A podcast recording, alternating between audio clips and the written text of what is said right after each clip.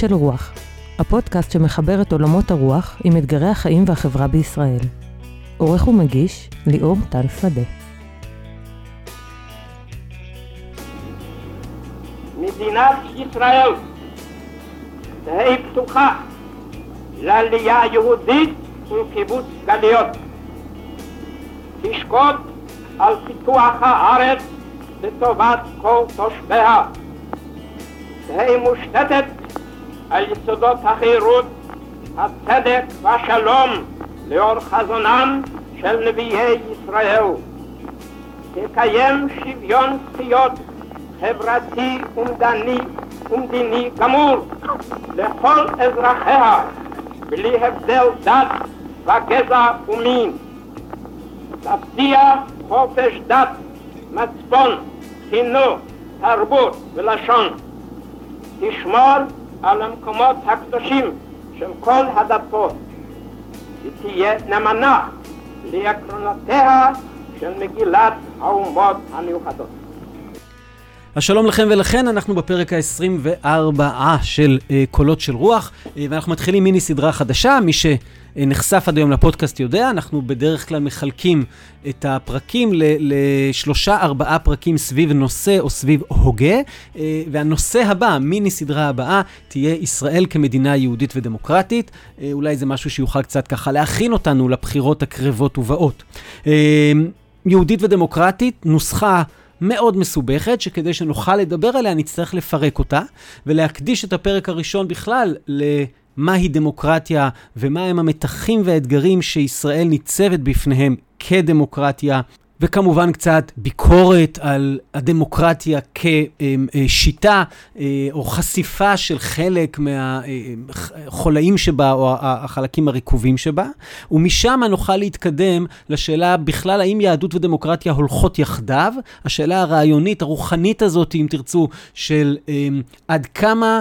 במקורות היהדות, בתרבות היהודית, יש בכלל אלמנטים דמוקרטיים, ומה קורה בהתנגשות לכאורה הזאת בין היהודית לבין הדמוקרטית, ונגיע גם להבין קצת יותר כיצד בנויה החברה הישראלית, מה שקרוי השבטים בחברה הישראלית, וכיצד כל אחד מהם מאתגר את הנוסחה הזאת, שאותה ננסה להבין, של יהודית ודמוקרטית, כך שלקראת הסוף, סוף הסדרה כבר נוכל להחזיק איזה, אני מקווה, ידע בסיסי משמעותי כולל דיון בכמה מסוגיות היסוד של הנוסחה שנקראת מדינה יהודית ודמוקרטית, כולל ביקורת על הנוסחה הזאת ושאלה האם היא מתאימה לימינו. אני אגיד בסוגריים אה, שידידי דודו ליברמן אה, מנחה בקולות, אה, מתחיל אחרי החגים להעביר קורס שנתי בנושא של ישראל כמדינה יהודית ודמוקרטית, שילך למקומות הרבה יותר רעיוניים אה, ושיבקש לחקור לעומק מקורות אה, בנושא הזה של יהודית ודמוקרטית,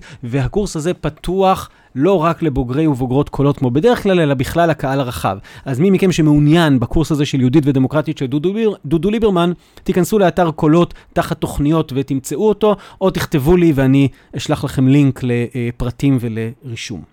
ועוד הערה אחת קטנה אה, לפתח הפרק הזה שהולך לעסוק בדמוקרטיה. תראו, אה, העיסוק בדמוקרטיה בעולם המערבי כיום הוא עיסוק שכמעט בלתי אפשרי לעשות אותו על רגל אחת בשעה אחת, אה, אם רוצים שהוא יהיה לא רדוד מאוד ולא שטחי מאוד. אז קודם כל הפרק הזה יהיה טיפה יותר ארוך, אבל אני מגביל את עצמי בעד שעה. והדבר השני הוא שאני לא אתן פה לא סקירה של תולדות הדמוקרטיה ולא של איך התפתחו הרעיונות הדמוקרטיים, ואני לא אתחיל מיוון העתיקה, ואני לא אראה אני הולך ישר למהי דמוקרטיה בעולם המערבי היום, מהם האתגרים המשמעותיים שהיא, שכל אחד ממרכיבי הדמוקרטיה מביא איתו, וקצת איך זה בא לידי ביטוי במדינת ישראל, שבזה נעסוק קצת בפרק הזה והרבה בפרקים הבאים. אז ממה מורכבת הדמוקרטיה? הדמוקרטיה, יש לה קודם כל שני עקרונות יסוד. עיקרון אחד, שמדובר בשלטון העם, בריבונות העם, בדמוסקרטיה, כן? אה, בשיטה שבה אמ, העם הוא הריבון של עצמו באמצעות מערכות פוליטיות. זה עיקרון ראשון. העיקרון השני הוא שבדמוקרטיה השלטון בין היתר מגן על מרחב מסוים של חופש ושל התנהלות ושל כבוד ושל חיים סבירים של כל אחד מהאזרחים שנתונים אה, תחתיו. זאת אומרת, אם תיקחו את אחד משני העקרונות האלה, המשטר כבר לא דמוקרטי. הנה שני עקרונות היסוד, ריבונות העם, והדרך להשיג את ריבונות העם המרכזית היא הבחירות, עוד מעט נפרק את הדבר הזה, ומרחב שהשלטון מגן עליו, מרחב לפרט, ויש שיגידו מרחב לקהילה, או מרחב לתרבויות השונות, ואף מרחב ללאומים השונים, בתוך אותה מדינה דמוקרטית. אז את שני עקרונות היסוד האלה צריך לפרק. ומי מכם ש... מצוי כבר בתוך עולם מדעי המדינה, יודע שיש ספרות ענפה עם הרבה מחלוקות על מהי דמוקרטיה, וגם יודע שבתוך הספרות הענפה הזאת יש עקרונות מקובלים הייתי אומר, קונצנזוס, או כמעט קונצנזוס, על כל העוסקים בדמוקרטיה, עקרונות ש- שהם המרכיבים של הדמוקרטיה המודרנית. מה הם העקרונות האלה? מה הם המרכיבי היסוד של הדמוקרטיה? אז אני אנסה לפרט עיקרון-עיקרון, להסביר אותו, אבל גם להראות את האתגרים שצומחים מכל אחד מהעקרונות, ואולי טיפה אה, כיצד הם באים לידי ביטוי בחברה הישראלית. אז המרכיב הראשון של דמוקרטיה הוא בעצם המרכיב שכבר דיברנו עליו כעיקרון יסוד, וזה ריבונות האזרחים. הנשלטים שולטים. הריבון הוא האזרח עצמו. הבחירה של אנשים מסוימים אה, לקבל את ההחלטות היא האופן שבו אנחנו מעבירים להם בשמנו את הכוח לקבל החלטות. אבל זה כאילו אנחנו נמצאים שם לקבל את ההחלטות. דמוקרטיה היא שלטון העם. ואני חושב שאפשר לנסח אה, במרכיב הזה את העיקרון הבא. אדם בגיר הנשלט על ידי שלטון כלשהו, רשאי לקחת חלק בבחירתו. בלי זה, אין ריבונות האזרחים. זאת אומרת, הרעיון הוא, כמובן שאם אני תייר איפשהו, אני לא נשלט על ידי השלטון, אני באופן זמני מצוי שם תחת מרותו, זה סיפור אחר. אבל מי שנמצא באופן קבוע תחת שלטון מסוים, אם השלטון הזה הוא דמוקרטי, אז השלטון הזה מאפשר לו אחת לכמה זמן, במקום אחד אחד לארבע שנים, במקום אחר אחד לחמש שנים, במקום אחד על ידי שיטה א', במקום אחר על ידי שיטה ב', אבל הוא מאפשר לאותו אדם לקחת חלק בבחירה שלו. כבר אנחנו מגיעים לאתגרים משמעותיים מאוד אה, שעומדים מול החברה האזרחית, כי העיקרון הבסיסי ביותר של הדמוקרטיה מופר על ידי החברה הישראלית, כאשר אנחנו בשטחים שמעבר לקו הירוק, באזור של יהודה ושומרון ובעבר בעזה. יצרנו מצב שבו אנשים נשלטים על ידי שלטון שהוא השלטון שלנו, אבל לא רשאים לקחת חלק בבחירה. ועם השנים, מאז שנת 1967, אה, היו מהלכים של צמצום השליטה הזאתי והרחבת איזושהי אפשרות לחלק מהאנשים שמתגוררים שם לבחור אה, משהו שהוא לא בדיוק שלטון, אבל הוא, הוא שלטון חלקי שחל אה, עליהם. מדינה דמוקרטית כדמוקרטיה ובלי שום קשר עכשיו למחלוקת שמאל-ימין ולשאלה הביטחונית ולשאלה של מה הגבולות הראויים.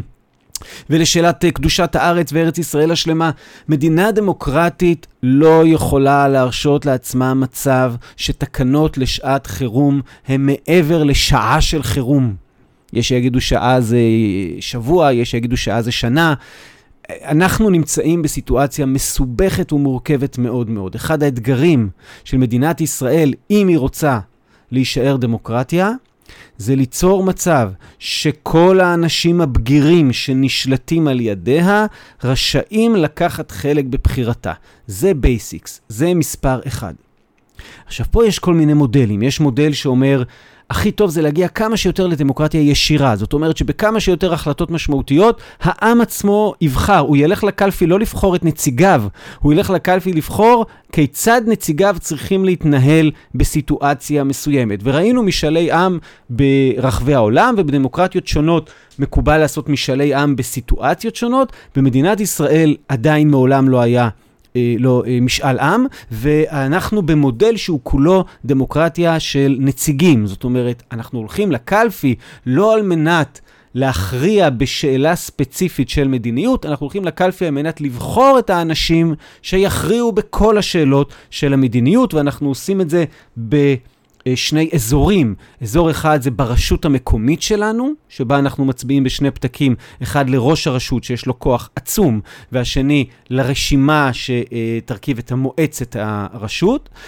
ובאזור שני, כמובן, בבחירות לכנסת, שבהם אנחנו בוחרים את הפרלמנט שלנו, שהוא כבר הפרלמנט, יבחר גם את הרשות המבצעת, את הממשלה ואת העומד בראש הממשלה, אה, וגם את אה, האזרח מספר אחת, ראש המדינה, שהוא אה, נשיא מדינת ישראל.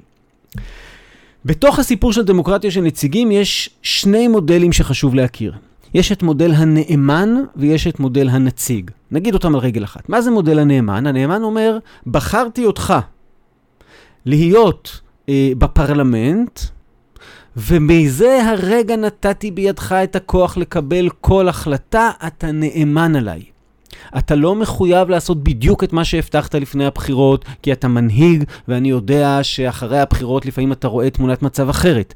אתה לא מחויב לעשות סקרים ולהכריע לפי הסקרים, אתה לא צריך לחזור ולשאול אותי שום דבר.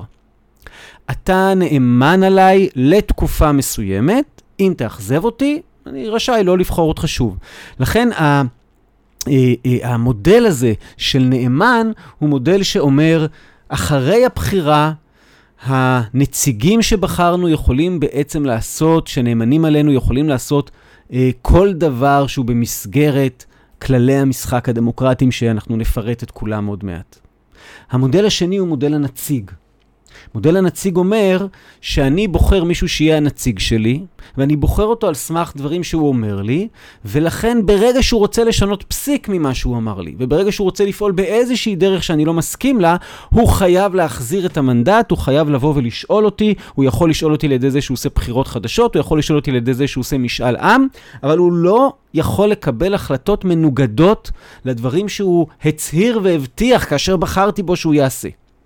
למשל, על פי מודל הנאמן, אה, יכולה להיות מערכת בחירות במדינת ישראל, שבה מחנה אחד מציג תוכנית של התנתקות מרצועת עזה, התנתקות חד צדדית, מחנה שני מציג תוכנית שאומרת דין נצרים כדין תל אביב, ושהציבור יבחר את המחנה של דין נצרים כדין תל אביב, ויום אחרי זה ראש המחנה, אריאל שרון, יהפוך את עורו ויגיד, אני עכשיו הולך להוביל את תוכנית ההתנתקות, והדבר הזה יהיה לחלוטין חוקי, גם אם טיפה, מה שנקרא, מריח לא טוב, בגלל שבחרתי בך ואתה נאמן עליי לקבל החלטות.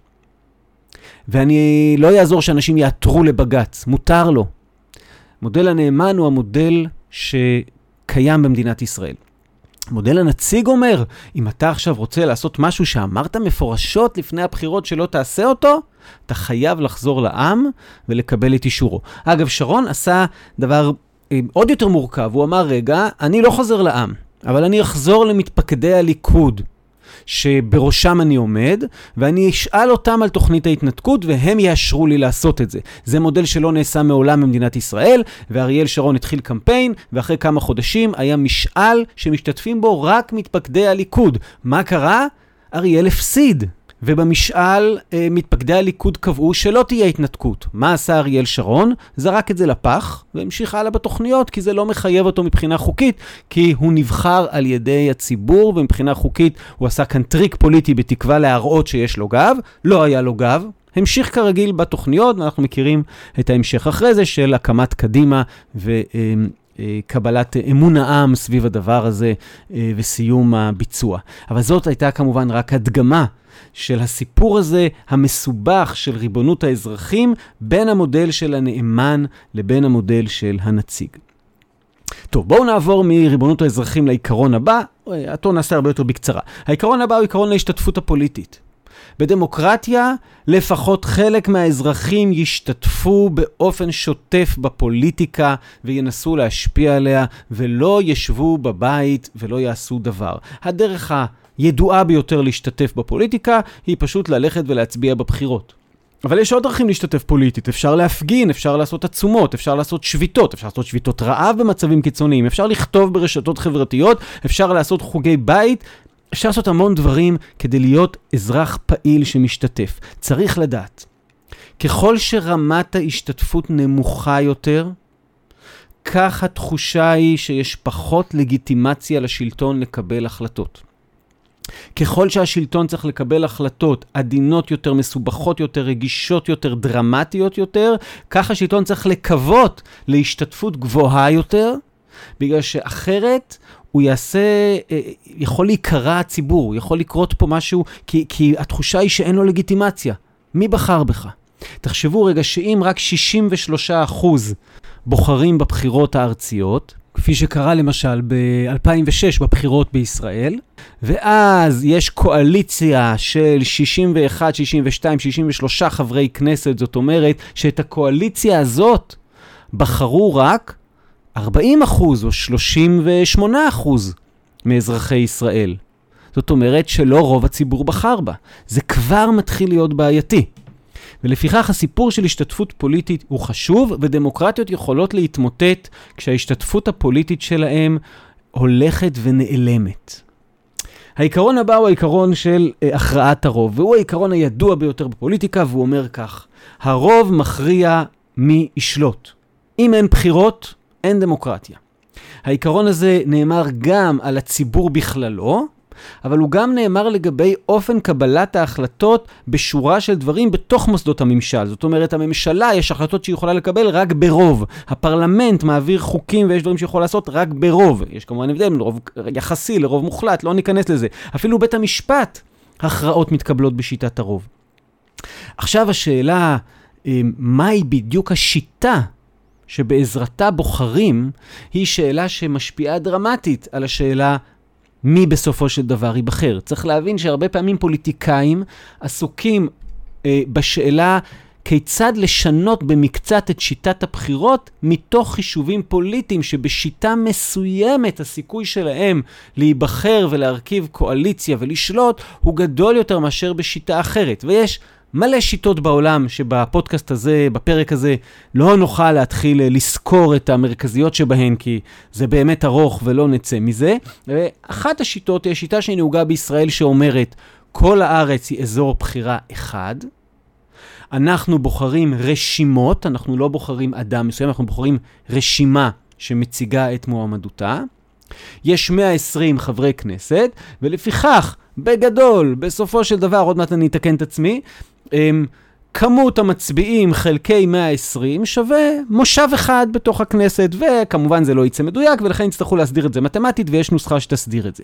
ואיך נבחרות אותן רשימות, שאנחנו הולכים הרי שמים פתק בקלפי של שם הרשימה, איך, איך נבחרת הנבחרת של הרשימה, בזה המדינה לא מתערבת.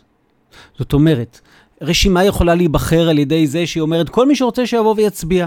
רשימה יכולה להיבחר על זה שהיא אומרת, אם אתה חבר במפלגה, קרי, מילאת טופס ואתה משלם דמי חבר, אתה יכול להצביע.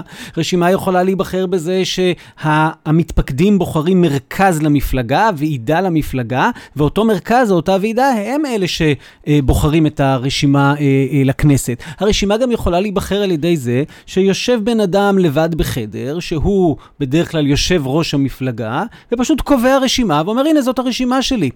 רשימה יכולה להיבחר באלף ואחת דרכים. יש היום ביקורת רבה במדינת ישראל על העובדה ששיטת הבחירה הדמוקרטית שמבוססת על הכרעת הרוב לא מיושמת בהחלטה אה, כיצד לדרג את הרשימה, או מי יהיו נבחרי הרשימה. זאת אומרת, היא כן מיושמת בזה שכל אחד מאיתנו יכול להסתכל על הרשימה ולהגיד, לא נראה לי אני לא מצביע לה, או כן נראה לי אני כן מצביע לה. אבל האופן של בחירת הרשימה בחלק גדול מהמפלגות לא מבוסס בכלל על הכרעת הרוב, ובחלקים אחרים מבוסס באופן חלקי מאוד על הכרעת הרוב. אוקיי, אבל כששמים רגע עכשיו בצד את הרשימות, ואנחנו חוזרים לזה שבסוף אנחנו הולכים לקלפי ואנחנו מצביעים לרשימה, ואמרנו שלכאורה מה שצריך להיות זה שסך קולות המצביעים, לא סך אלה שיכלו להצביע, אלא סך אלה שבחרו לממש את זכותם ולהצביע, מחלקים אותו ב-120 ויש לנו מנדט. אבל כשעושים את זה ככה, זאת אומרת שיכול להיות לך, יכולה להיות לך תמיכה של 0.8 משהו כזה אחוז כן? פחות מאחוז אחד בציבור, ואתה כבר בתוך הכנסת. ויכול להיווצר מצב שיש מלא מלא מלא מלא מפלגות, וכל אחת יכולה להפעיל מין כוח uh, במשא ומתן שאומר, אה רגע, יש לך 58 ולי יש שלושה מנדטים, אז אני זה שיקבע אם אתה תהיה ראש ממשלה או לא תהיה ראש ממשלה, או קיצוני יותר, יש לי מנדט אחד. ולך יש כרגע תיקו. אז אני זה שמחליט מי הוא ראש ממשלה, ולמרות שבחרו בי ממש אחוזון קטנטן מאוד, פחות מאחוז של החברה הישראלית, הכוח שלי יהיה כוח עצום, ויהיה בלתי אפשרי לשלוט, כי כל אחד יוכל לסחוט וכן הלאה. בגלל הבעיה הזאת, שמוכרת בשורה של מקומות בעולם, המציאו את הטריק שנקרא אחוז החסימה. אחוז החסימה אומר ככה, אנחנו ניתן כוח יחסי לכל אחת מהרשימות בהתאם לכמות התמיכה בה, ובלבד שיש לה כמות תמיכה מינימלית מסוימת. היא חייבת להראות לפחות כמות תמיכה מינימלית מסוימת. אז לפני 15 אה, שנה, אחוז החסימה במדינת ישראל היה 1.5 אחוז. אבל כל הזמן הייתה תובנה שאי אפשר למשול. ושצריך להעלות את אחוז החסימה ולעשות את זה באופן עדין שהייצוגיות לא תיפגע, שאנשים לא ירגישו שאין להם נציג אה, בכנסת, בפרלמנט, אבל מצד שני שאפשר יהיה לתפקד פה. ובסופו של דבר, אחוז החסימה הגיע ל-3.25 אחוז. מה זה אומר? זה אומר שאחרי שהלכנו להצביע, בודקים כמה אנשים סך הכל הצביעו. נגיד הצביעו, לא יודע, בשלושה מיליון, בודקים כמה זה 3.25 אחוז מתוך אותם כמות מצביעים, מתוך אותם שלושה מיליון. והמספר הזה שמתקבל הוא המספר שאם קיבלתי כל אחד מתחתיו, אני לא נכנס לכנסת. ואם קיבלתי כל אחד מעליו, אני נכנס לכנסת. עכשיו, מה עושים עם כל הקולות האלה שלא עברו את אחוז החסימה. מה עושים? זה יכול הרי להיות uh, המוני קולות, זה יכול להיות שמפלגה אחת תקבל 70 אלף קולות ולא תעבור, מפלגה אחרת תקבל 100 אלף קולות ולא תעבור, כי אחוז החסימה יוצא נגיד 130-140 אלף. אז מה עושים עם כל הקולות האלה? התשובה היא שזורקים אותם לפח. לקולות האלה אין שום משמעות. הם לא, קוב... לא, הם לא קובעים שום דבר, הם התבזבזו. ואחרי שזורקים אותם לפח, אומרים, רגע, כמה, עם כמה נשארנו, כמה קולות שכן עברו את אחוז החסימה יש, את זה מחלקים ב-120 כדי לדעת כמה שווה מנדט. בואו נמחיש את זה רגע, רק להבין את העוצמה של הדבר הזה על הבחירות האחרונות שהיו עכשיו לכנסת ה-21. בבחירות האלה הצביעו בסך הכל 4,340,253 איש, מתוך 6.3 פלוס מינוס אה, מיליון שרשאים היו אה, לבחור. זאת אומרת, שיעור ההצבעה היה 68.46 אחוז. הקולות הכשרים בסופו של דבר היו 4 מיליון 309,270 קולות. מתוך הקולות הכשרים האלה עכשיו לוקחים את אחוז החסימה, 3.25 אחוז. המשמעות שלו בקולות היה בערך 140 אלף קולות. והנה רשימה בשם הימין החדש בראשות שקד ובנט, קיבלה 138,598 קולות, טיפה מתחת. כמות קולות שיכלה להכניס לה לא מעט מנדטים. אפס מנדטים. ומעליה, ממש בהפרש זעיר, רע"מ בל"ד אה, קיבלה 143,666 קולות, שהם 3.33 אחוז. זאת אומרת, הם עברו בטיפונת את אחוז החסימה, יש להם ארבעה מנדטים בפנים. זאת אומרת, הלכו פה המון קולות לאיבוד. זהות של פייגלין, 118,031 קולות, הולכו לפח. גשר של אורלי לוי אבוקסיס, 74,701 קולות, הלכו לפח. זאת אומרת, היה שורה ארוכה של קולות, רובם הגדול קולות של ימין, שפשוט נזרקו לפח. זאת המשמעות הבעייתית של אחוז החסימה, למול המשמעות, הייתי אומר, אה, חיובית, הכרחית של אחוז החסימה, שאומר, בלי, אה, אם אנחנו לא נגביל במשהו, כל אחד שיש לו ב-0.8 אחוז אה, יוכל להיכנס לכנסת, לא נוכל לתפקד, וגם ככה, במצב הנוכחי, התפקוד קשה מאוד. הסיפור הזה של אחוז החסימה דחף לא מעט מפלגות להתאחד לרשימה אחת שמטרתה לעבור את אחוז החסימה, מתוך מחשבה שבנפרד זה יהיה מאוד קשה, וכך למשל עשו אה, ארבע המפלגות הערביות שהתאחדו לרשימה המשותפת ביחד, ואומנם בבחירות האחרונות הם לא רצו כרשימה משותפת, בקרובות הם כן ירוצו, אבל הם כן התאחדו שניים ושניים, וכפי שראינו, אה, רע"מ בל"ד פשוט היו פסיק מלא לעבור את אחוז החסימה. אוקיי, אז זה הסיפור של הכרעת הרוב, אה, ובצידו אחד המחלוקות ואחד האתגרים החשובים ביותר של שלטון דמוקרטי. השיטה מבוססת על כך שהרוב מקבל את ההחלטות, הרוב מכריע באמצעות נציגיו, אבל היא גם מבוססת על כך שהוא לא יכול לקבל כל החלטה. יש למנוע בדמוקרטיה את עריצות הרוב. עכשיו, הוויכוח, זה, זה מקובל על כל דמוקרט, אבל הוויכוח העמוק שיהיה הוא מתי כשהרוב מפעיל את כוחו זו כבר עריצות. מהן הזכויות של הפרט? מהן הזכויות של הקהילה? מהן הזכויות של המיעוט? על הדבר הזה יש ריב עמוק וחריף בתוך החברה הישראלית. מתי החלטה של רוב היא לגיטימית ומתי החלטה של רוב אינה לגיטימית? דמוקרטיה שבה כל החלטה של רוב היא לגיטימית אינה דמוקרטיה. לא יכול להיות ש... כפי שאמרנו בהתחלה התחלה, יש שני יסודות לדמוקרטיה, שני אבנים כבדות. אחד, ריבונות האזרחים, ושתיים, המרחב שהמדינה מחויבת להגן עליו. ברגע שהרוב מחליט לרמוס את המרחב שעליו מחויבת המדינה להגן, זו כבר לא דמוקרטיה. יש כאלה שמכנים את זה דמוקרטיה פורמלית. כי יש פה עדיין אה, בחירות. יש עדיין הכרעת הרוב. אז באופן פורמלי זו דמוקרטיה, אבל היא לא דמוקרטיה אמיתית, היא לא דמוקרטיה מהותית. והנקודה הזאת של עריצות הרוב בעצם מביאה אותנו כבר למרכיב הבא של הדמוקרטיה, שהוא שלטון החוק. אז שלטון החוק אפשר לדבר עליו אה, בהרבה מובנים. אני רגע רוצה להתמקד במובן שקשור למה שהרגע אמרנו. חלק מרכזי מהסיפור של שלטון החוק הוא שהחוק מבוסס על תשתית חוקתית שמהווה את נשמת אפה של הדמוקרטיה הספציפית הזו. זאת אומרת, אנחנו נמצא שבתשתיות החוקתיות של דמוקרטיות ברחבי העולם, כשהן באמת דמוקרטיות, יש הרבה מאוד דברים דומים, הרבה מאוד uh, דברים משותפים. Uh, אבל יהיה גם את המאפיינים הייחודיים של אותה דמוקרטיה ספציפית. והנה התשתית החוקתית, חלק מהרעיון שלה הוא לקבוע את אותם מרחבים שבהם אסור לכפות על המיעוט. לקבוע את אותם מרחבים שבהם אסור לכפות על הפרט באמצעות כוחו של הרוב. זאת אומרת שחלק מרכזי מהרעיון של חוקה, שנמצאת בבסיס של שלטון החוק, הוא למנוע את מה שמכונה עריצות הרוב. במדינת ישראל הייתה החלטה במגילת העצמאות שעד תאריך מסוים שעבר לפני 70 שנה אמ, אה, המדינה תחוקק לעצמה חוקה.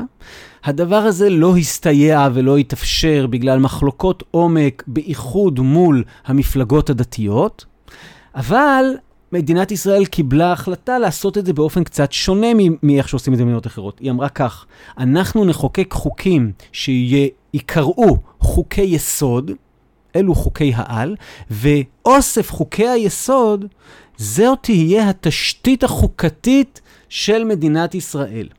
תשתית חוקתית היא תשתית שאומרת, מדין, הפרלמנט עצמו לא יכול לחוקק חוק שסותר את התשתית החוקתית שהוא עצמו קבע. זה כללי המשחק התשתית החוקתית, אוקיי? זאת אומרת, הוא יכול לשנות את החוקה, הוא יכול להחליט לשנות את חוקי היסוד, אבל הוא לא יכול לחוקק חוקים שסותרים את חוקי היסוד. מה קורה כשיש מחלוקת? מה קורה כשמישהו אחד אומר, החוק הזה לא סותר את חוקי היסוד, ומישהו אחר אומר, מה זאת אומרת, זה סותר באופן מובהק את חוקי היסוד. צריך להקים איזשהו גוף שיהיה אפשר לפנות אליו, והגוף הזה יהיה גוף של מומחים בעניין הזה, והוא יקבל החלטה. הגוף הזה קרוי בג"ץ. זהו בית המשפט העליון בשבתו כבית הדין הגבוה לצדק, שאחד מתפקידיו הוא להגיד האם ההחלטה כרגע סותרת את החוקה. עד שנת 1992 הנוהג במדינת ישראל היה שניתן לעתור לבג"ץ בדרישה שיפסול החלטה של הממשלה. אבל לא ניתן לעתור לבג"ץ בדרישה שיפסול חוק של הכנסת. כי אם הכנסת, שהיא זו שיצרה את התשתית החוקתית, חוקקה את החוק הזה, אז מבחינתנו הוא בסדר, הוא עובר. משנת 1992, במה שמכונה המהפכה החוקתית בישראל, חקיקת חוק יסוד כבוד האדם וחירותו וחקיקת חוק יסוד חופש העיסוק, כשכבר אז עמדו על דוכן הכנסת שורה של חברי כנסת ואמרו, אתם צריכים לדעת על מה אתם מצביעים, כי החוקים האלה הולכים לשנות את התשתית החוקתית בישראל באופן כזה שבית משפט יוכל לפסול חוקים. וזה נאמר לפני ההצבעה על החוק, בוודאי לפני האישרורים של החוק שלוש שנים אחרי זה. אמ, התקבלה החלטה שהשיטה בישראל תהיה בסוגריים, כפי שנהוג כמעט ב-100% מהמדינות המערביות בעולם, שיש איזשהו גוף, כשבישראל הוא בג"ץ, שרשאי לפסול חוקים של הכנסת, וודאי רשאי לפסול החלטות של הממשלה, אם הם סותרים חוקי יסוד. ורק, אתה יכול לפסול חוק של הכנסת רק אם הוא סותר חוקי יסוד. וחלק מ... עכשיו פה אני מכניס את שיפוטיות, מהבעיה הייתה שאין חוק יסוד החקיקה שמורה על האופנים שבהם ניתן לחקוק חוק יסוד באופן שונה מחוק רגיל, או במילים אחרות, אפשר לחקוק חוק יסוד, לחוקק חוק יסוד ברוב מקרי של שלושה חברי כנסת מול שני חברי כנסת. זה לא שחוקי היסוד עברו ברוב של מעל ל-60. חוק יסוד אפשר גם לשנות אותו ברוב מקרי, אלא אם כן בתוך חוק היסוד יש סעיף מיוחד שאומר, חוק זה ניתן לשנות רק ברוב של, ואז צריך להיות כתוב שם, האם זה רוב מוחלט, יעני 61, או האם זה רוב מיוחד, שזה יכול להיות, לא יודע, 80 חברי כנסת. זאת אומרת, ואז בכל חוק יסוד של מדינת ישראל אתם תחפשו את הסעיף הזה. האם ניתן פשוט לשנות אותו, או שכדי לשנות אותו צריך עכשיו לאסוף רוב של חברי כנסת. עכשיו, כמובן, אם הכנסת עובדת כמו שצריך, אז ממילא כאשר ינסו לשנות חוק יסוד או לחוקק חוק יסוד, יגייסו את כל החברים ולא יוכלו לעשות את זה ברוב של 3 מול 2. אבל בתיאוריה הדבר הזה אפשרי. השלטון החוק מבוסס על איזושהי חוקה. עכשיו פה נכנסת השאלה שהיא שאלה אינסופית כמעט, שקורעת את החברה הישראלית, שהיא השאלה אה, שיצרה משבר גדול בין ראשי המערכת המשפטית לבין שרת המשפטים האחרונה, והיא השאלה שאומרת כך: באיזו מידה נכון שבית המשפט העליון בשבתו כבג"ץ יתערב בהחלטות של המדינה? האם השיטה צריכה להיות אלא אם כן זה סותר באופן מובהק, חד משמעי ובלתי נתון לפרשנות חוק יסוד, אנחנו לא מתערבים, או שהשיטה צריכה להיות רכה וגמישה יותר, ויש יותר שיקול דעת לבית המשפט העליון בשבתו כבג"ץ. זאת לא שאלה של אנשים שתומכים בדמוקרטיה מול אנשים שמתנגדים לה. זאת שאלה פנים-דמוקרטית. יש דמגוגיה נוראית סביב הנושא הזה, שבו כל מי שמתנגד לאקטיביזם השיפוטי של בג"ץ, מסיינים אותו, אה, אתה לא דמוקרט, אתה לא מבין את תפקידו של בג"ץ. יש הרבה אנשים שלא מבינים את תפקידו של בג"ץ. אבל יש גם, אגב, המון מוסת שלא מבין את תפקידו של בג"ץ. אבל יש גם מנהיגים רציניים מאוד. שמבינים לעומק את תפקידו של בג"ץ, ויש להם מחלוקת עמוקה עם האופן שבו בג"ץ החליט במהלך 27 השנים האחרונות אה, לראות שהכל שפיט ולהיות מאוד אקטיבי אה, בהחלטות שהוא מקבל. וכך יצא שבשורה אה, לא קטנה של מקרים, אה, בג"ץ החליט, אחרי שעתרו אליו כמובן, החליט להתערב בשיקול הדעת של הרשויות. ולשנות את החלטתם. עכשיו שוב, זה בדיוק תפקידו, צריך להבין, גם על זה אין חולק. גם מהקצה של איילת שקד שרוצה לנצח על בג"ץ, ועד הקצה של, אה, לא יודע, זהבה גלאון, בכל, כולם מסכימים. חלק מרכזי מתפקידו של בג"ץ במדינת ישראל זה לבחון האם הרשויות חרגו מסמכותם, כאשר עותרים לפניו, כן? האם הרשויות חרגו מסמכותם, ואם כן, להורות להם לעשות אחרת. אבל השאלה היא עד כמה הוא מתערב, עד כמה הוא אקטיבי, ואולי השאלה, האם הוא יכול לפסול חוקים של הכנסת, והאם צריך להיות מנגנון שבו אם בג"ץ פוסל חוק של הכנסת, זה חוזר חזרה להכרעה של הפרלמנט, והפרלמנט יכול להגיד לו, סליחה בג"ץ, הבנתי את דבריך, שקלתי אותם, אני הריבון ואני לא מקבל אותם. וזה נוגע בהמון שאלות רגישות מאוד מאוד אה, היום בחברה הישראלית. אז נמשיך מכאן למרכיב הבא, שהוא המרכיב של שוויון אזרחי. המדינה אמורה להעניק יחס שווה לכל אזרחיה. החוק חל על כולם במידה שווה. אה, בין היתר, הסיפור של שוויון אזרחי אומר, אתה לא יכול להפלות אדם בגלל הקבוצה שאליה הוא שייך, ודאי לא שבגלל הקבוצה שאליה הוא נולד, שזה אה, מרכיב יותר בסיסי בזהות שלו. זאת אומרת, בתוך הסיפור של שוויון אזרחי יש את מה שמכונה איסור אפליה, שיוצר הרבה מאוד מתיחויות בחברה הישראלית, בייחוד סביב נושאים מגדריים. הנה, בשעת הקלטת הפודקאסט, אה, הפרק הזה של הפודקאסט, אה, יש סערה גדולה במרחב הציבורי הישראלי סביב הסיפור של אה, קיום אירוע בהפרדה מגדרית. בשטח ציבורי. הייתה בדיוק סערה כזאת לפני כמה חודשים באירוע משיח בכיכר אה, שקרה אה, בכיכר רבין, ושם הסערה נגרמה אה, מסיבות הפוכות. זאת אומרת, שם חב"ד רצו לקיים אירוע שכזה, העירייה אסרה עליהם והם עתרו לבית המשפט. כדי להגיד מותר לנו לקיים אירוע בהפרדה מגדרית, והנה עכשיו העירייה יוזמת אירוע מהסוג הזה, וארגוני הנשים עותרים לבית המשפט להגיד אסור לקיים אירוע בהפרדה מגדרית, ובשני המקרים בית המשפט עומד מול הערך הזה של שוויון אזרחי, ואומר לעצמו כך, מצד אחד, החרדים זכאים כקבוצה, כתרבות, להגנה על חופש הפרט של, על חופש הדת שלהם, על האמונה שלהם ועל היכולת שלהם לקיים אירוע כקבוצה בשטח הציבורי שתואם את אמונתם. מצד שני, השוויון האזרחי מכריח שוויון בין אדם לאדם. וכשהוא מכריח שוויון בין אדם לאדם, לא יכול להיות שאנחנו נגיד בואו נעשה הפרדה בשטח ציבורי שמפלה בין אדם לאדם ואומרת אתה לכאן ואתה לכאן. לא, לא די בזה שהיא מפלה במובן של ההפרדה, הרי אנחנו יודעים שכמעט תמיד ההפרדה הזאת היא לא הפרדה שוויונית. זאת אומרת, זה לא שיש חצי מהמקום וחצי מהמקום באותה מידת נגישות ובאותה מידת נוחות שמוקצה לגברים ולנשים. זה לא שעל הבמה יש גם גברים וגם נשים, אלא בדרך כלל יש קשר עמוק בין הפרדה לבין הדרה, לא תמיד אך בדרך כלל, ודוח שיצא בנושא הזה בשנת 2014 אומץ על ידי ממשלת ישראל. זאת אומרת, יש החלטת ממשלה שאומרת שאסור לקיים אירועים בהפרדה מגדרית בשטח ציבורי. עכשיו, זה נושא מאוד רחב, אה, בדיוק סיימתי לכתוב עליו מאמר, אתם מוזמנים לגגל אה, באתר זמן ישראל, אה, ליאור טל שדה, או זה בטח גם יעלה לאתר של קולות. אה, אבל אה, לא נוכל כאן עכשיו להיכנס לכל הפרטים של הדילמה המרתקת הזאת, אבל צריך להבין ששוויון אזרחי הרבה פעמים יוצר בתוכו, בתוך הערך של שוויון אזרחי, אה, מתח גדול מאוד. זה כמובן לא עוצר בדברים מהסוג הזה.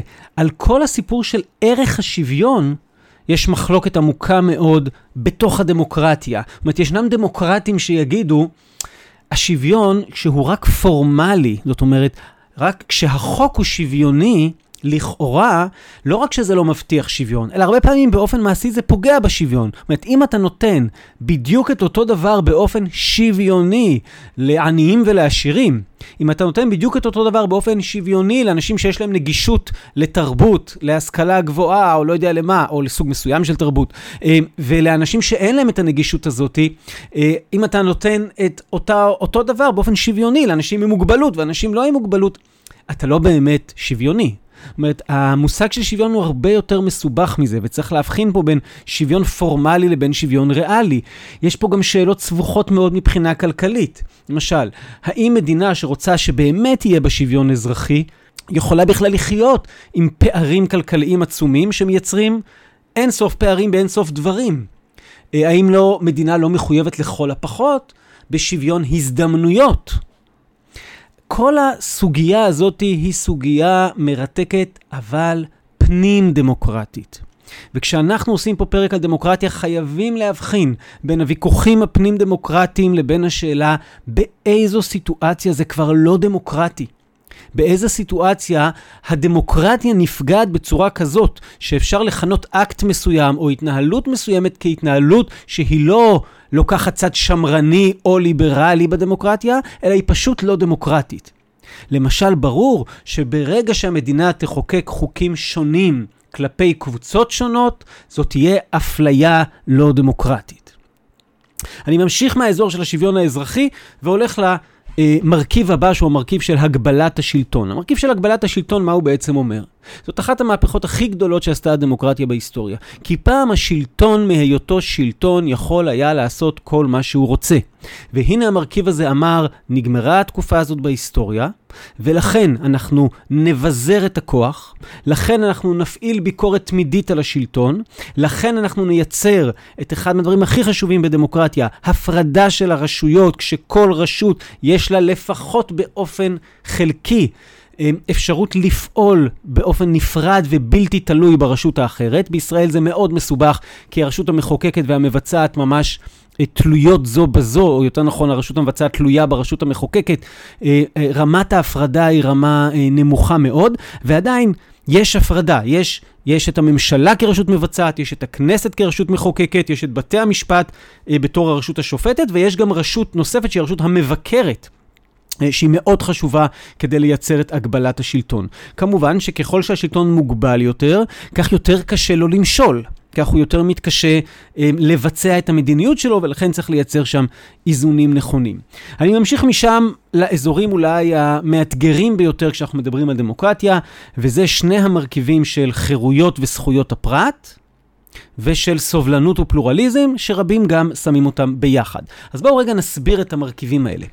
המרכיבים האלה מגיעים במקור מתוך העולם הליברלי, ונכנסים לכל הפחות במובנים המינימליסטיים שלהם לתוך העולם הדמוקרטי, הופכים לחלק בלתי נפרד מהעולם הדמוקרטי. והם אומרים כך, המדינה קמה בין היתר על מנת להגן על האדם, לדאוג לחירותו, לדאוג לזכויותיו, לדאוג לחייו, לדאוג לבריאותו, לדאוג לקניינו. המדינה היא לא אה, גוף כל יכול שאמור לעשות כל מה שהוא רוצה, כפי שדיברנו גם קודם, אלא חלק מרכזי מתפקיד המדינה זה להגן על חירויות וזכויות הפרט.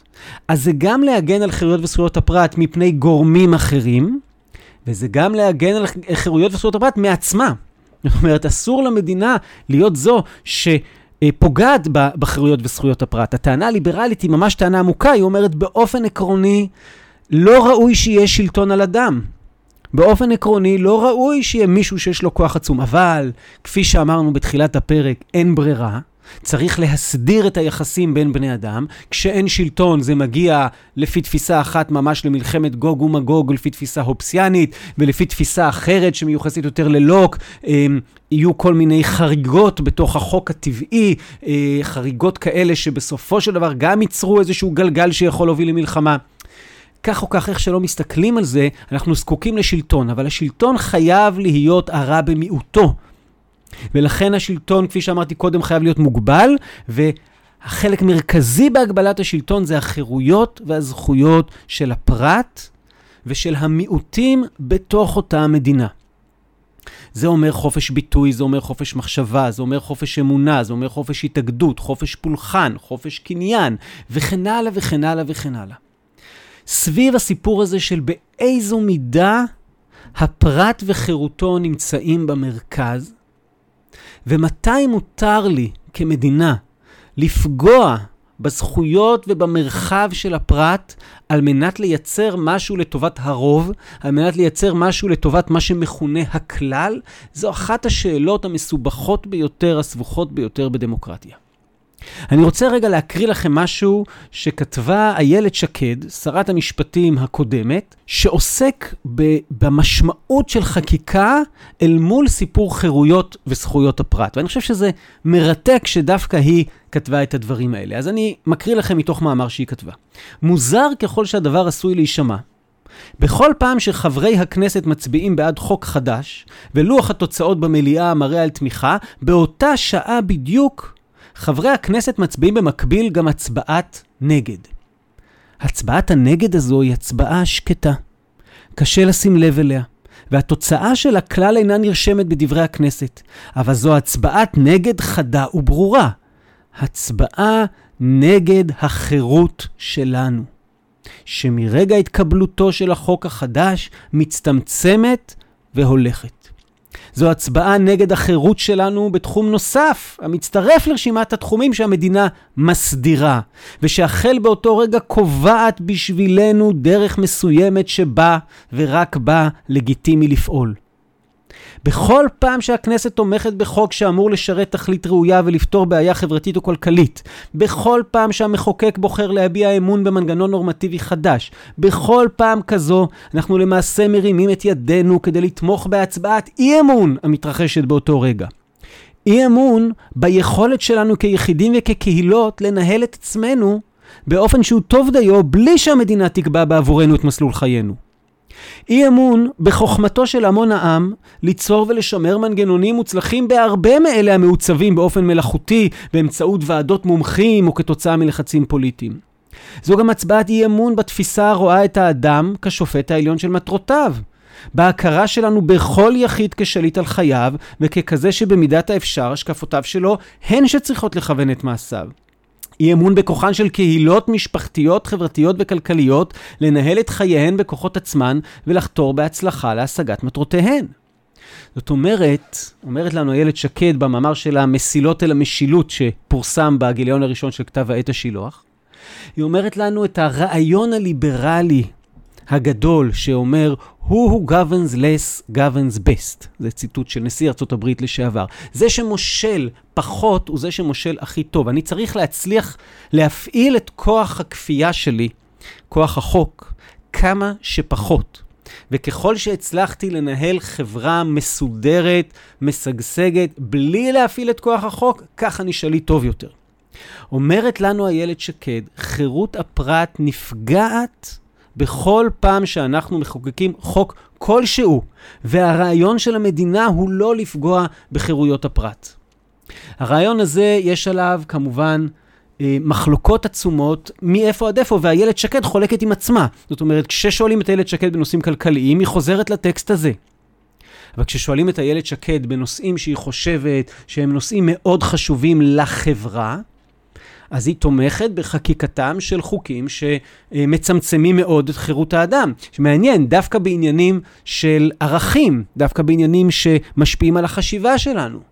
תחשבו על זה, באיזו מידה מדינה אמורה להתערב בשאלה מה אני תופס כטוב ומה אני תופס כרע. מהו עולם הערכים שלי. אז יש תפיסה קיצונית שזה לא אומר שהיא לא נכונה, היא רק קיצונית, שאומרת אסור למדינה להתערב בזה בכלל. אנחנו צריכים לייצר מצב שהיא לא תשדר לי לא מסרים סמויים ולא מסרים גלויים, לא דרך מערכת החינוך, לא דרך מערכת הטקסים, לא דרך מימון של דברים מסוימים. המדינה חייבת להיות ניטרלית לחלוטין, ועד לגישות הרבה יותר מתונות, אבל מה שיוסכם על כל דמוקרט היום בעולם, זה שמדינה שרומסת את חירויות וזכויות הפרט אינה מדינה דמוקרטית. מדינה שרומסת את זכויות המיעוטים אינה מדינה דמוקרטית. במילים אחרות, מדינה חייבת שיהיו לה מרכיבים של סובלנות ופלורליזם, שזה בעצם המרכיב האחרון שנדבר עליו היום של הדמוקרטיה. הסובלנות מהי? הסובלנות זה הנכונות של יחיד ושל ציבור שיש לו כוח לסבול את קיומה של עמדה או התנהגות שנתפסת בעיניהם כמגונה. זאת אומרת, יש לי כוח להפסיק אותך. אני חושב שמה שאתה עושה הוא לא ראוי, אבל אני סובלן, אני סובל, ואני אומר, טוב, הוא יעשה את זה כי, או כי כבוד האדם, או כי אה, אני מבין את כללי הדמוקרטיה ואת היכולת לחיות ביחד, ככאלה שאומרים, לא יכול להיות שכל פעם מי שיש לו את הכוח, אה, ירמוס את, ה, את האמונות ואת החיים של השני, גם כשהוא חושב שהשני טועה. הפלורליזם הולך צעד אחד קדימה. הוא לא סתם סובלנות, הפלורליזם אומר, אני לא רק חושב שאתה טועה ומוכן לסבול ולאפשר לך להמשיך, אלא אני יודע בענווה שגם יכול להיות שאני קצת טועה. ואני גם חושב שיש דווקא ערך לריבוי מחשבות, ריבוי דעות, ריבוי אמונות, ריבוי של אורחות חיים בעולם, ולכן אני רוצה בחברה שיש בה תפיסות שונות, אמונות שונות וכן הלאה. גם הסובלנות וגם הפלורליזם בדמוקרטיה יעמדו תמיד מול השאלה מה הגבולות האדומים. מה הם הדברים שאותם אסור לאפשר? וכמעט תמיד הגבולות האדומים האלה יהיו קשורים באחד ממרכיבי הדמוקרטיה. למשל, נגיד, את זה אני לא מוכן לסבול, כי זה פוגע בחירויות וזכויות הפרט. את זה אני לא מוכן לסבול, כי זה פוגע בשוויון האזרחי. את זה אני לא מוכן לסבול, כי באופן הזה אדם לא יוכל להשתתף פוליטית. זאת אומרת, ישנם מתחים בין המרכיבים השונים של אה, אה, הדמוקרטיה, ובגלל המתחים האלה אנחנו עומדים כל פעם במין שאלות של בשעת התנגשות, מה צריך לעשות.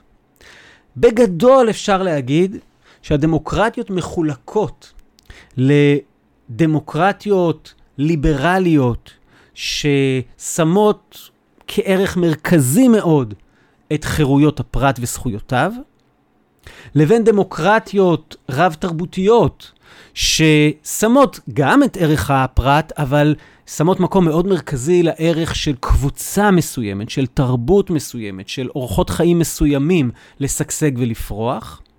לבין דמוקרטיות שניתן לכנות אותן רפובליקניות או לאומיות, שבדרך כלל ישימו ערך הרבה יותר מרכזי על מה שהם תופסים כטובת הכלל הגדול, זאת אומרת, משהו לא טובתו של 60, ו, 60 אה, אחוז מהציבור, אלא משהו טובתו של 80 אחוז מהציבור, אה, כמו למשל הדמוקרטיה הצרפתית. ואז התפיסה הדמוקרטית הזאת, בין התפיסה הליברלית לרב-תרבותית, לרפובליקנית, היא תקבע את מידת ההתערבות ואופני ההתערבות של המדינה בכל מיני מקומות. הדמוקרטיה המינימליסטית ביותר היא דמוקרטיה שלא מוכנה לקבל אף אחד מהעקרונות האלה בעצם, ואומרת, הרוב יעשה את מה שהרוב מחליט לעשות, למעט באמת מקרי קצה. וזאת תהיה הדמוקרטיה שמכונה דמוקרטיה פורמלית, שאנחנו רואים שבעצם היא לא דמוקרטיה במובן המהותי. עכשיו מתחילה הבעיה. הבעיה היא מה קורה כאשר דרך השיטה הזאת של הדמוקרטיה עולים ומשגשגים כוחות שהם אנטי-דמוקרטיים והם יכולים להפיל את הדמוקרטיה. זה מייצר את מה שמכנים דמוקרטיה מתגוננת. דמוקרטיה מתגוננת זה הכנסה לתוך המנגנון הדמוקרטי של מנגנון שמונע את התמוטטות הדמוקרטיה. כך למשל במדינת ישראל אה, חוקקו את סעיף 7א לחוק יסוד הכנסת, זה הסעיף שבו הדמוקרטיה מגוננת על עצמה מפני כניסתם לפרלמנט של כוחות שיכולים למוטט אותה, או למוטט את הבסיס של המדינה. כמו למשל אה, מאיר כהנא, אה, שאמר, דמוקרטיה? אני לא פראייר. אני אצטט לכם אה, אה, מתוך אה, פסק דין של בג"ץ, דמוקרטיה רשאית להגן על עצמה מפני כוחות לא דמוקרטיים המבקשים לעשות שימוש בדרכים דמוקרטיות לשם שלילת הדמוקרטיה. סעיף 7א לחוק היסוד מבטא את המשוואה החוקתית שנקבעה אצלנו בין החירות שהדמוקרטיה מעניקה לכל ביטוי, והפלורליזם בהשקפות ובדעות שעליו היא מבוססת, לבין ההגנה על המשך קיומה כדמוקרטיה. הוא מבטא את אופייה של ישראל כדמוקרטיה מתגוננת, והוא שומר על אופייה של ישראל כמדינה יהודית ודמוקרטית, שזה הולך להיות הנושא בפרקים הבאים, הסיבוך הזה במפגש שבין יהודית ודמוקרטית. אז מה אומר אותו סעיף 7 לחוק, לחוק יסוד הכנסת? הוא אומר שאדם או רשימה שמסיתים לגזענות, או לחילופין, ששוללים באופן עמוק את קיומה של מדינת ישראל כמדינה יהודית ודמוקרטית, במעשים שלהם או בדברים שלהם, אלה, וגם פעילי טרור ופושעים, כן? אלה לא יוכלו להתמודד לכנסת. זאת אומרת, אנחנו שמים איזה שהם קווים אדומים, ועל בסיס הקווים האדומים האלה, בבחירות האחרונות נפסל מיכאל בן ארי, אמ, הגזען, אמ, מלהתמודד לכנסת, אבל איכשהו איתמר בן גביר, ובכלל רשימת עוצמה יהודית, לא נפסלו. אני משער שאם הם היו מתמודדים בשנות ה-80 אחרי שחוקקו את החוק הזה בעקבות כהנא, אז כמו שרשימת כך נפסלה, גם הם נפסלו. אבל בית המשפט אה, הולך לכיוון יותר ליברלי שאומר כך, אמ, החוק נתן לנו פה שיקול דעת, ואנחנו מאוד מאוד נזהרים מלאפשר פסילה של מישהי, מישהו או רשימה כלשהי לכנסת, כי נשמת אפה של הדמוקרטיה זה שכולם יכולים להתמודד בבחירות. אז הנה המתח הזה בין כולם יכולים להתמודד בבחירות לבין הדמוקרטיה שמבקשת להגן על עצמה. לסיום הפרק הזה, רק אולי נוסיף כמה מילים שהן מילות ביקורת אה, על כל הסיפור הזה של דמוקרטיה. תראו, הרעיון הוא מקסים, ובאמת אני חושב שכיום אה, לא תמצאו אה, שיטה טובה יותר להסדיר חיים בחברה, ובשיטות האחרות בדרך כלל נשפך הרבה מאוד דם ונעשה הרבה יותר אי צדק. אבל שלא נעלה על דעתנו שהדמוקרטיה מכל סוג, הליברלית, הרפובליקנית, הרב-תרבותית, המייצרת, דמוקרטיה מכל סוג, שלא נעלה על דעתנו שזה באמת השלטון האידיאלי, כי אין שלטון אידיאלי. והדמוקרטיה מבוססת גם על הרבה מאוד אשליה.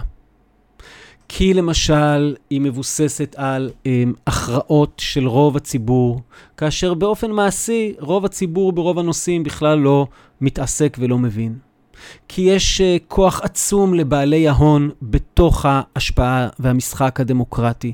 וכי אנחנו יודעים שבהרבה מאוד נושאים שהציבור כן מתעסק בהם, דוגמה מובהקת במדינת ישראל שנעסוק בה בהמשך, תחבורה ציבורית בשבת ונישואים אזרחיים. יש רוב ברור ומוצק לאורך שנים בציבור, אבל החוק מראה משהו אחר. כי אנחנו יודעים למשל שאנחנו נמצאים בתוך עולם גלובלי, ואם הרעיון של הדמוקרטיה היה, אני אקבע מה יהיו הכוחות שמשפיעים עליי ושולטים עליי, אז בעולם גלובלי ידידי זה כבר לא הסיפור, בגלל שהכוחות שמשפיעים עליך הם הרבה מעבר למי כרגע נמצא בתפקידים מסוימים בממשלת ישראל או בשלטון המקומי שלך. אנחנו נחשפים קצת לאיך עובדת הדמוקרטיה מאחורי הקלעים. אנחנו רואים כמה יש שם אה, כוח רב לכוח.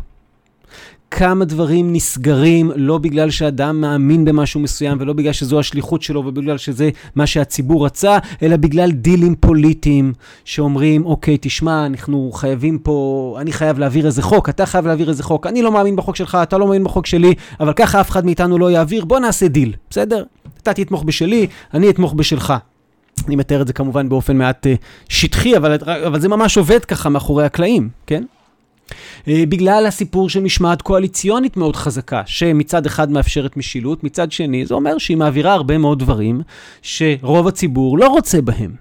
וכן הלאה וכן הלאה. זאת אומרת, הדמוקרטיה היא הדרך הכי פחות רעה להסדיר שלטון ולהסדיר חיים בחברה שבה אנחנו חיים. ואנחנו צריכים להבין אותה לעומק, לחשוף את המנגנונים הבעייתיים הפנימיים שלה, לנסות להתמודד איתם, לנסות לראות מה עושים אל מול עוצמות הכוח הבלתי נגמרות האלה. ואנחנו גם צריכים לדעת כל הזמן שהדמוקרטיה היא פשרה, כי אין טוב ממנה, אבל היא בטח ובטח לא השלטון האופטימלי. אין שלטון אופטימלי. וזה היה ניסיון, ניסיון אה, על רגל אחת להציג את ה... מרכיבים של הדמוקרטיה, ובתוכם את השיטה הדמוקרטית הישראלית, ובתוכה את האתגרים שהיא נושאת בתוכה, ואנחנו אה, אה, עסקנו עד כאן רק במושג הזה הגדול, הענק, של דמוקרטיה, אה, ובפרקים הבאים אנחנו נכניס את המושג היהודי וננסה לפענח את הנוסחה הזאת מדינה יהודית ודמוקרטיה. נארח את דוקטור משה הלינגר, אחד המומחים הכי גדולים בעולם לזה. נארח גם את תהילה פרידמן אה, נחלון, אה, מנאמני תורה ועבודה, ממכון הרטמן, מיש עתיד, ממכון שחרית. יש לה הרבה עיסוקים והרבה טייטלים. אז כל זאת ועוד בפרקים הבאים. תודה שאתן ואתם איתנו ומאזינים, ונשתמע.